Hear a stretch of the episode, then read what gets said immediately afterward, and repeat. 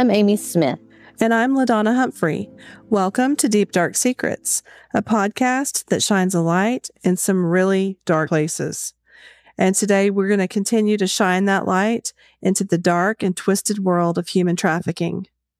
And today's discussion will lead us down a path where we discuss a pedophile sex trafficker named John Norman. Now, listen, just like last week, we want to give our listeners fair warning that this is a difficult topic, so listener discretion is advised. Before we dive in, I want to mention that LaDonna and I came across the name John D. Norman after watching the documentary The Clown and the Candyman. So buckle up, listeners. The story we're about to share is a difficult tale of trafficking, sex abuse, and murder. The story begins in Dallas, Texas in 1973 when law enforcement discovered a sex ring that involved underage males. The name of the organization responsible for these crimes was called the Odyssey Foundation, and their fearless leader, John D. Norman. So, when law enforcement were looking into the Odyssey Foundation, they discovered this treasure trove of horrors. They found pamphlets that contained information on dozens of young men, they found child sex abuse materials, and they found information on young boys and clients of the Odyssey Foundation. And believe it or not, the evidence that was seized during that investigation was enough to fill an entire pickup truck. That's insane. I know. Can you imagine uncovering that amount of evidence? Wow.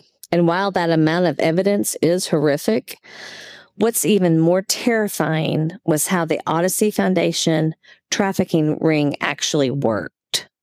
So men would pay the Odyssey Foundation a small fee to receive catalogs that contained information on fellows. This was their code for underage male sex slaves that could be purchased. Members of the Odyssey Foundation would supply their customers and these men were mainly residing in LA and Chicago at this point. They would supply them with young men that they had lured into their trafficking ring by cruising around bus stops, searching for runaways, or by simply just kidnapping them off the streets. And while investigators believed that the ring was mostly contained to LA and Chicago, just a few short years later, they would discover just how wrong they were. In 1977, two child pornographers were arrested in Illinois. This arrest led authorities down such a rabbit hole of child sex trafficking, it stretched all across the United States and beyond. This discovery eventually led them to what was known as the Delta Project, a division of the sex trafficking pedophile ring that was ran by none other than John D. Norman. When they raided the home of John Norman, they discovered the unthinkable. They found almost a hundred thousand index cards containing information on victims and the pedophiles that bought or sold these children. A hundred thousand index cards. He had created his own little sex trafficking database. Yeah. Back when that's all you could do is do the index Rolodex cards. Um, I mean, 100,000 index cards. That would take up a room. That's a lot of cards.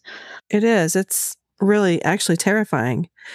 So, when you think about how terrifying that is, I want to know, and I wanted to know a little bit more about the man behind it. So I did some research into John Norman, discovered he was born October 13th, 1927, and he was considered to be a violent sexual predator by the state of California. That was the label they had given him. Huh. I know. So they knew that this guy was bad news. Right. His psychiatrist had this to say about Norman John is an unrepentant adult male sex offender who, in my opinion, will go to his grave without any remorse for what he has done. Oh, wow. That says a lot. This is coming from his psychiatrist. Yeah. He's not locked behind bars at that moment. And I found several articles about Norman. And in one, it was the New York Times, they're talking about Norman's predatory behavior.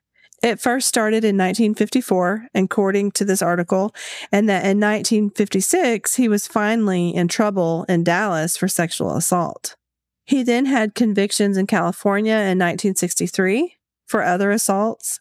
And then in 1971, he got in trouble for sending obscene literature through the mail, which that was a federal charge. Wow. You know, he just kept offending. And he was also committed to a state hospital. It was weird what it was called. It was called the California Department of Mental Hygiene as a sex offender. Wow. I mean, the lovely 70s. Yeah, right. They didn't know what to call it. So, and in August of 1973, Texas authorities ended up seizing mountains of evidence after they raided Norman's apartment. And as the heat turned up in Texas, guess what Norman did? He fled to Illinois. And when he fled, it is believed that he was using the name Stephen Gurwell. And it was there in the Cook County Jail in Illinois that Norman met an accomplice. And this guy was named Philip Paskey. And this is important, so stay with me, guys. When police busted the child sex trafficking ring that Norman was leading, they discovered that prominent men from across the United States were involved. There were dentists, there were teachers, politicians, priests, and other well established businessmen, and they were sexually abusing these young men and boys all across the United States. Norman had become quite chummy with this Paskey guy because they had been in jail together, and Paskey was helping him accomplish all of this. So, despite Norman's involvement in organizing the sex trafficking ring and all of the bad things that he had done, and that people knew that he was violent and sexually dangerous, he only served four years in jail on a sodomy charge. Four years. And this is one of the things that will make you very upset in this case because one of the main witnesses in the case that was against him, which, you know, had they been able to talk to a judge, you know, testify in court, he, he would have served more time. But this main witness was brutally murdered. He was stabbed to death. Of course he was. And that kept Norman from being convicted on charges that would have, you know, potentially kept him incarcerated for the rest of his life. If you go back and watch the documentary that we cited in the beginning of the episode, you'll learn a little bit more about that and how law enforcement were never really able to prove that Norman was behind that murder, but they were very suspicious. Yeah, I would be too, because that turned a life sentence into four years. The man he met in jail, the Philip Paskey, he was no saint either. Um, he was known for being a violent criminal and he was accused of multiple thefts and murders. The most notable murders were three young boys murdered in 1977. And one of the boys was actually set to testify against Norman in the child sex trafficking ring. Later, it was also discovered that Paskey helped Norman facilitate newsletters across the United States to prominent pedophiles who were interested in buying young men for sexual purposes. So these two men should have never, ever become besties. Disgusting, the things that they did together. So, in a 1977 congressional hearing on child exploitation, Senator Culliver described how Norman was planning to grow his child sex trafficking ring to the next level. So I'm going to quote what I found in my research on this. Would you describe this project and how it works? And here's what the senator said. He, meaning Norman, sends out material and receives material from other agencies similar to his, which invites men to, well, you know, a program and one is called the Don Program. In this program, he invites anyone who is willing to have a cadet, which is a young boy between the ages of 13 and 19. They're willing to have him in his house. They invite them to live in the house. And he will take several cadets to live with him in his house. So that's what a Don will do. That's the description. He should take one to three cadets according to this agency, this Don program, and that they these men that are ages 13 to 19 would live with them. And he, which would be the Don, which was another word for pedophile, would pay a fee of $50 a month, Amy, for having these cadets live in his house. Wow. So the cadets would live with him and they would serve him sexually. But then they would also serve anyone that was a member of the Delta Project, which is this vast network of men. And he would contact those Dons and he would invite them for a weekend. And these people would in turn pay him for letting him use his quote unquote facilities, his house, and the youth in his house. and then John Norman would get a percentage of this back. That's like a pyramid scheme from hell. Yeah, it's a pyramid trafficking scheme. Ugh. So, Norman, the mastermind behind all this, he ended up having this ring go international. And it went by different names. It went by the Delta Project, the Norman Foundation, the Odyssey Foundation. It also went by Epic International. But the purpose of the ring was always the same despite the name change. Basically, Norman was providing clients with young boys. And he did it through a network of pamphlets and catalogs and sharing information with prospective customers all over the world. And I found in the New York Times, they had reported that during 1973 raid in Texas, um, this is a co- quote, the detectives raided the second floor apartment at 3716 Cole Avenue and seized files, pornographic literature, a camera, photo engraving equipment, stationery, an electric typewriter, and hundreds of booklets with names and addresses. The confiscated material filled a pickup truck. But you know what? Most of that evidence was tossed out by the State Department of Texas. Can you say cover up? So, what about the 100,000 index cards that contained all those names of men and customers and boys that had been abused that had been confiscated when they did the raid in Illinois. Yeah, they're gone. Poof, can't find them. In fact, in episode two of that documentary, The Clown and the Candyman, a retired detective touches on this very subject. But I also found other documentation where a request was made to inspect those index cards. And you know what their response was? there are no record records that match your request. So, a hundred thousand cards just disappeared. I mean, it's not like two or three. A hundred thousand three by five cards just disappeared. You know, and those cards supposedly included names of prominent politicians in Washington.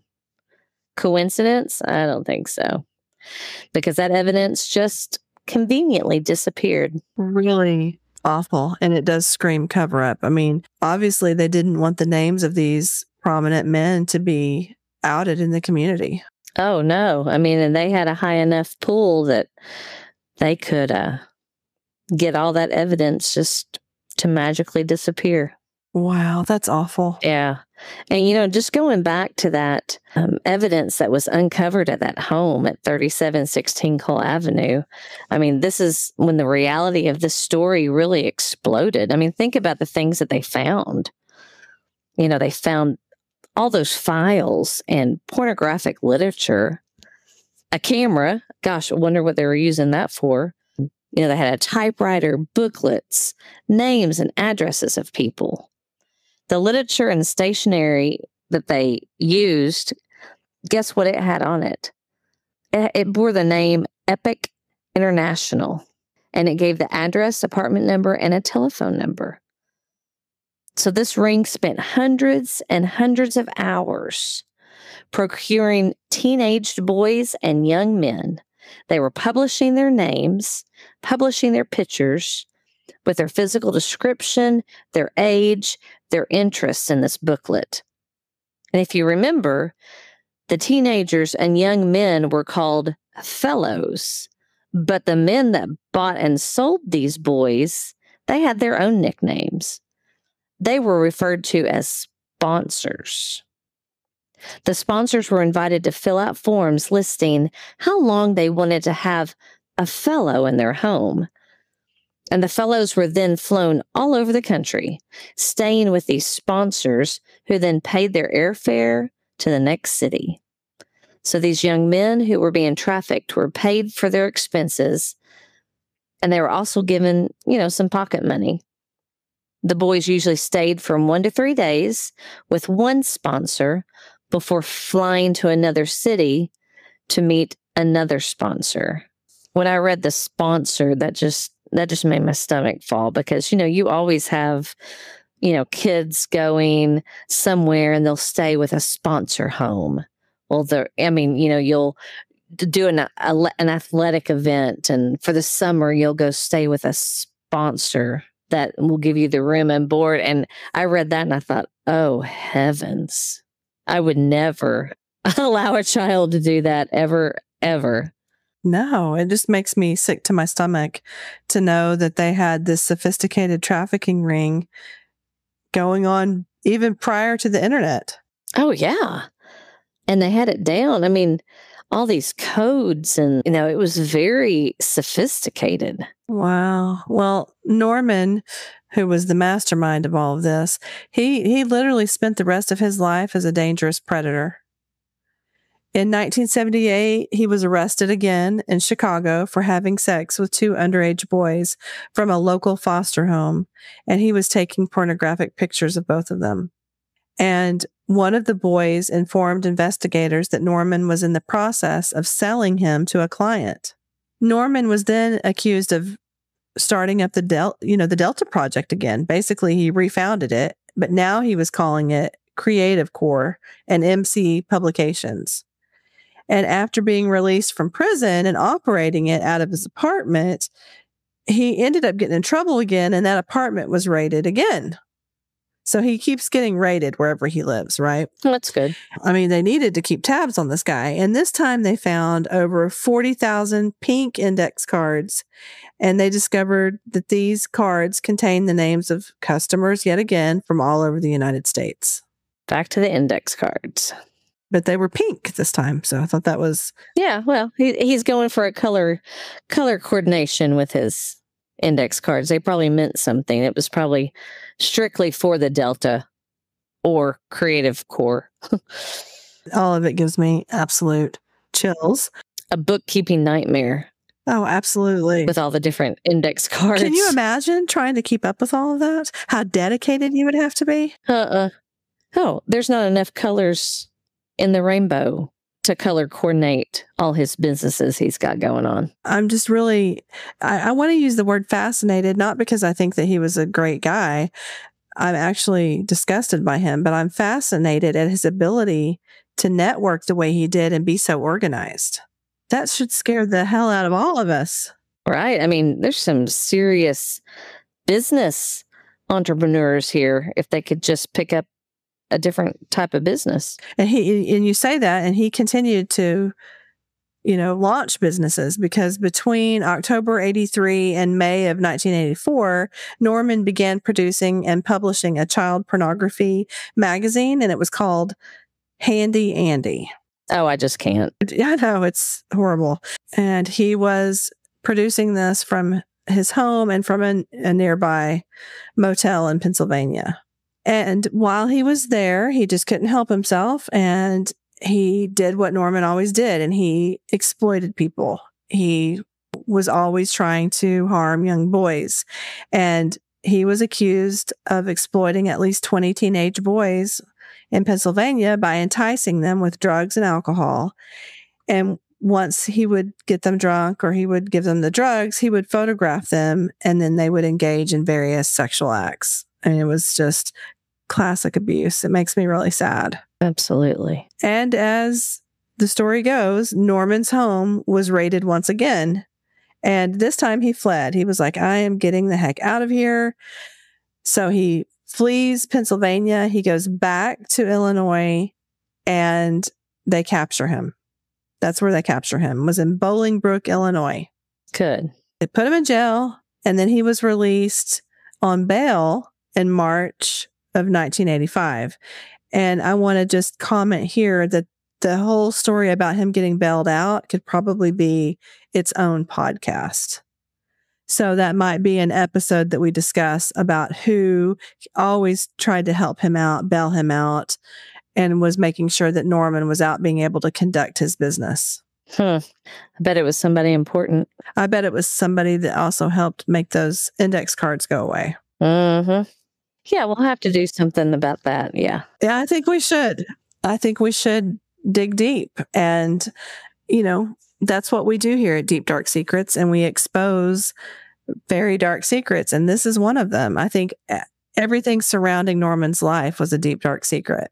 So he posts bail, and you know what he does? He flees. He takes off. He's getting good at that too. He does. He's a runner, but he doesn't stay out of trouble because it catches him again. And this time he was convicted of child molestation in Colorado, and that was in 1988.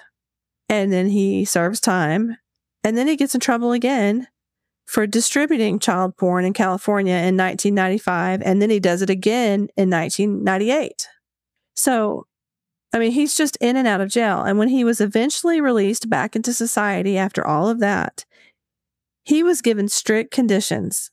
You know, this is what the judge said. I'm going to let you live out in the community, but you have to follow the rules. And of course, Norman didn't do that. No, because he's always been so good at that prior that, you know, why not? Well, remember what the judge said about him back in California in the very beginning. He was a violent predator who wasn't remorseful, who was going to continue to hurt people. And that's exactly what he did because he gets released and then he goes to this grocery store and he immediately violates the terms of his release on February 2nd of 2009. And he violates those terms by passing a note to a 19 year old grocery bagger. And in this note, it contained his personal contact information. And other things, as you can imagine. And because of that incident, he was sent right back into state custody. And that's where he died in 2011 in state custody. The story, however, does not end there. Actually, it's only just begun. So please be sure to tune in next week as we delve further into the life of John David Norman and his connection to two serial killers a man named Dean Corll and John Wayne Gacy, and the possible connection to Norman's vicious underground trafficking ring. So, not only was Norman this mastermind trafficker connecting these men all across the United States and selling young boys and doing all of these things, molesting people, all the things he did. He was also connected to two serial killers? Yeah. I mean, it's a gift that keeps on giving. I mean, it's awful because Dean Corll and John Wayne Gacy, and John Wayne Gacy was the clown killer, they were both pedophiles. They were both into young men. And so I'm a little freaked out because that starts to tie things together between a lot of things that you and I have researched for years and years and years when it comes right. to agencies like NAMBLA, um, trafficking, and sexual exploitation of young boys and young girls all across the United States. This, mm-hmm. wow! Please do turn tune in, guys, because I think this is going to be an episode you're not going to want to miss. So until then, until next week, please stay safe and remember keep your lights on.